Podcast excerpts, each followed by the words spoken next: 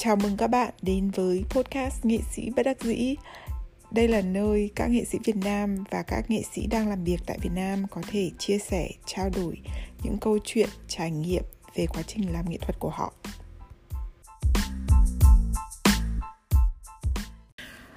Mình tên là Thương và sở trường của mình là gốm thủ công nghệ thuật.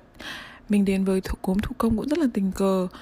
Cách đây khoảng hơn 2 năm thì mình rất thích trồng cây cảnh ở trong nhà và dần dần thì mình còn muốn làm tự làm cả chậu cây cho cây cảnh của mình.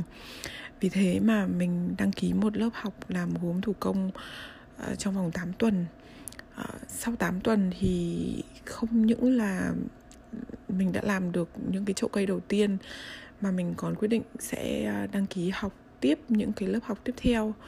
Và một trong một năm sau đó thì uh, mình đã học những cái uh, lớp cơ bản nhất uh, của về làm gốm. Và trong ba phong cách đấy là làm bằng tay làm uh, đồ gốm trên bàn xoay và điêu khắc chân dung thì mình thích nhất là làm gốm bằng tay.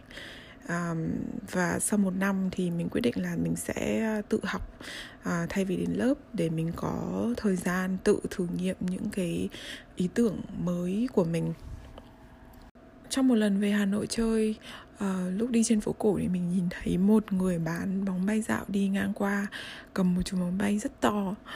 Uh, mình rất là ấn tượng với hình ảnh đó và mình uh, có nảy ra ý tưởng là sẽ uh, làm thử bóng bay bằng gốm. Mình mất khoảng hơn 2 tháng để hoàn thành quả bóng bay gốm đầu tiên và sau khi làm thêm một vài quả nữa thì mình nhận ra rằng là mình thích làm bóng bay gốm nhưng mà mình không thể giữ hết tất cả những quả bóng bay này ở trong nhà được vì nó rất là tốn chỗ. Và vì thế mà mình quyết định mở một cửa hàng trên Etsy để bán bóng bay gốm. Uh, Etsy là một trang web rất là phổ biến ở Mỹ uh, và nhiều nước khác trên thế giới. Uh, đối với những ai mà muốn tìm mua hoặc là bán đồ thủ công hai tuần sau khi mở thì mình đã nhận được những order đầu tiên và đến bây giờ là 8 tháng sau khi mở thì mình có rất nhiều order từ nhiều nguồn khác nhau từ Etsy, từ Instagram, từ giới thiệu của bạn bè. Vì thế mà việc cân bằng giữa công việc trên công ty của mình và công việc ở studio uh, càng ngày càng trở nên khó khăn hơn. Uh, đến một lúc thì mình cảm thấy hơi uh, bị quá tải và mình đã quyết định là đến tháng 11 năm 2019 thì mình sẽ chuyển sang làm việc bán thời gian ở trên công ty để có nhiều thời gian hơn uh, ở studio. Đến tháng 1 năm 2020 có nghĩa là chỉ hai ngày nữa thôi thì mình sẽ thôi hẳn việc văn phòng ở trên công ty để uh, làm việc uh, toàn thời gian ở studio mình cảm thấy rất hồi hộp với sự thay đổi này bởi vì từ bé đến bây giờ mình đi học học đại học rồi học cao học gia đình bạn bè và chính bản thân mình cũng đều nghĩ rằng uh, mình sẽ có một công việc ở văn phòng ổn định.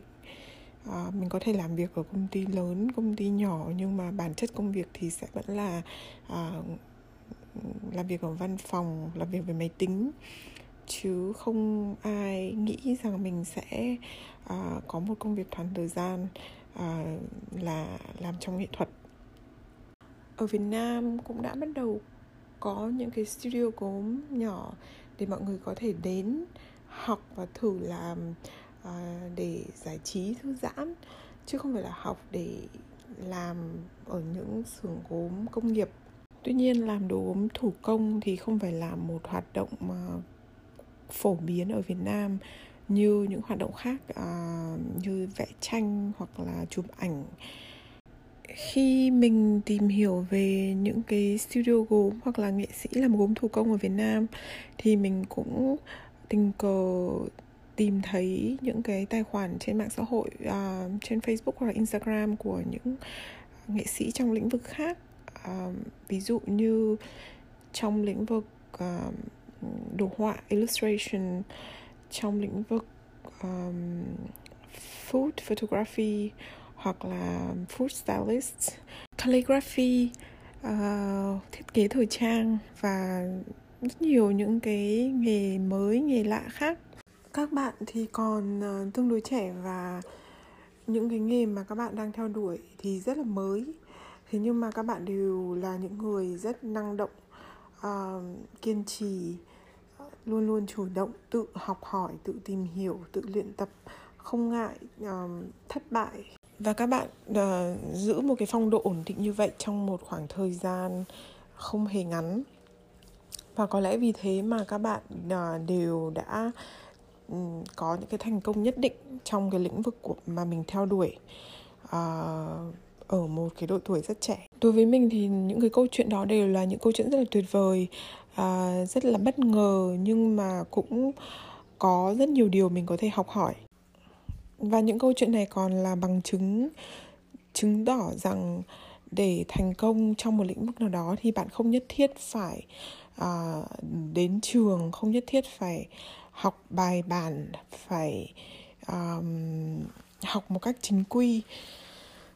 Điều quan trọng hơn đó là bạn phải có đam mê bạn phải có sự kiên trì bạn phải chăm chỉ. Thậm chí là bạn còn phải rất là lì lợm nữa. Và nếu như mà bạn tiếp cận một cái thử thách hay một cái lĩnh vực nào đó uh, với một cái thái độ như vậy um, thì sớm hay muộn thì bạn cũng sẽ thành công. Mình muốn mời những nghệ sĩ trẻ này tham gia podcast nghệ sĩ bất đắc dĩ. À, vì mình hy vọng là những câu chuyện của họ sẽ được chia sẻ với nhiều người hơn mình cũng tin rằng nghệ thuật không phải là một điều gì đấy quá xa vời. Bạn không nhất thiết phải có năng khiếu hay có tài năng thì mới có thể thành công trong nghệ thuật. À, điều quan trọng nhất theo mình thì vẫn là sự chăm chỉ sự kiên trì rèn luyện luyện tập. Ít nhất thì đó là à, kinh nghiệm của bản thân mình còn với những người khác thì họ có thể có những kinh nghiệm khác và mình hy vọng là họ sẽ uh, có thể chia sẻ những cái uh, trải nghiệm này nếu như họ đồng ý tham gia podcast uh, nghệ sĩ bác đắc sĩ của mình.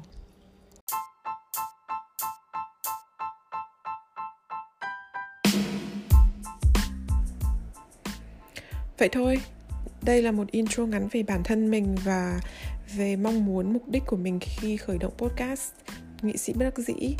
Mình hy vọng tập 1 của podcast sẽ sớm được ra mắt. Và cho đến lúc đó thì chúc các bạn đón 2020 thật vui và nhiều may mắn.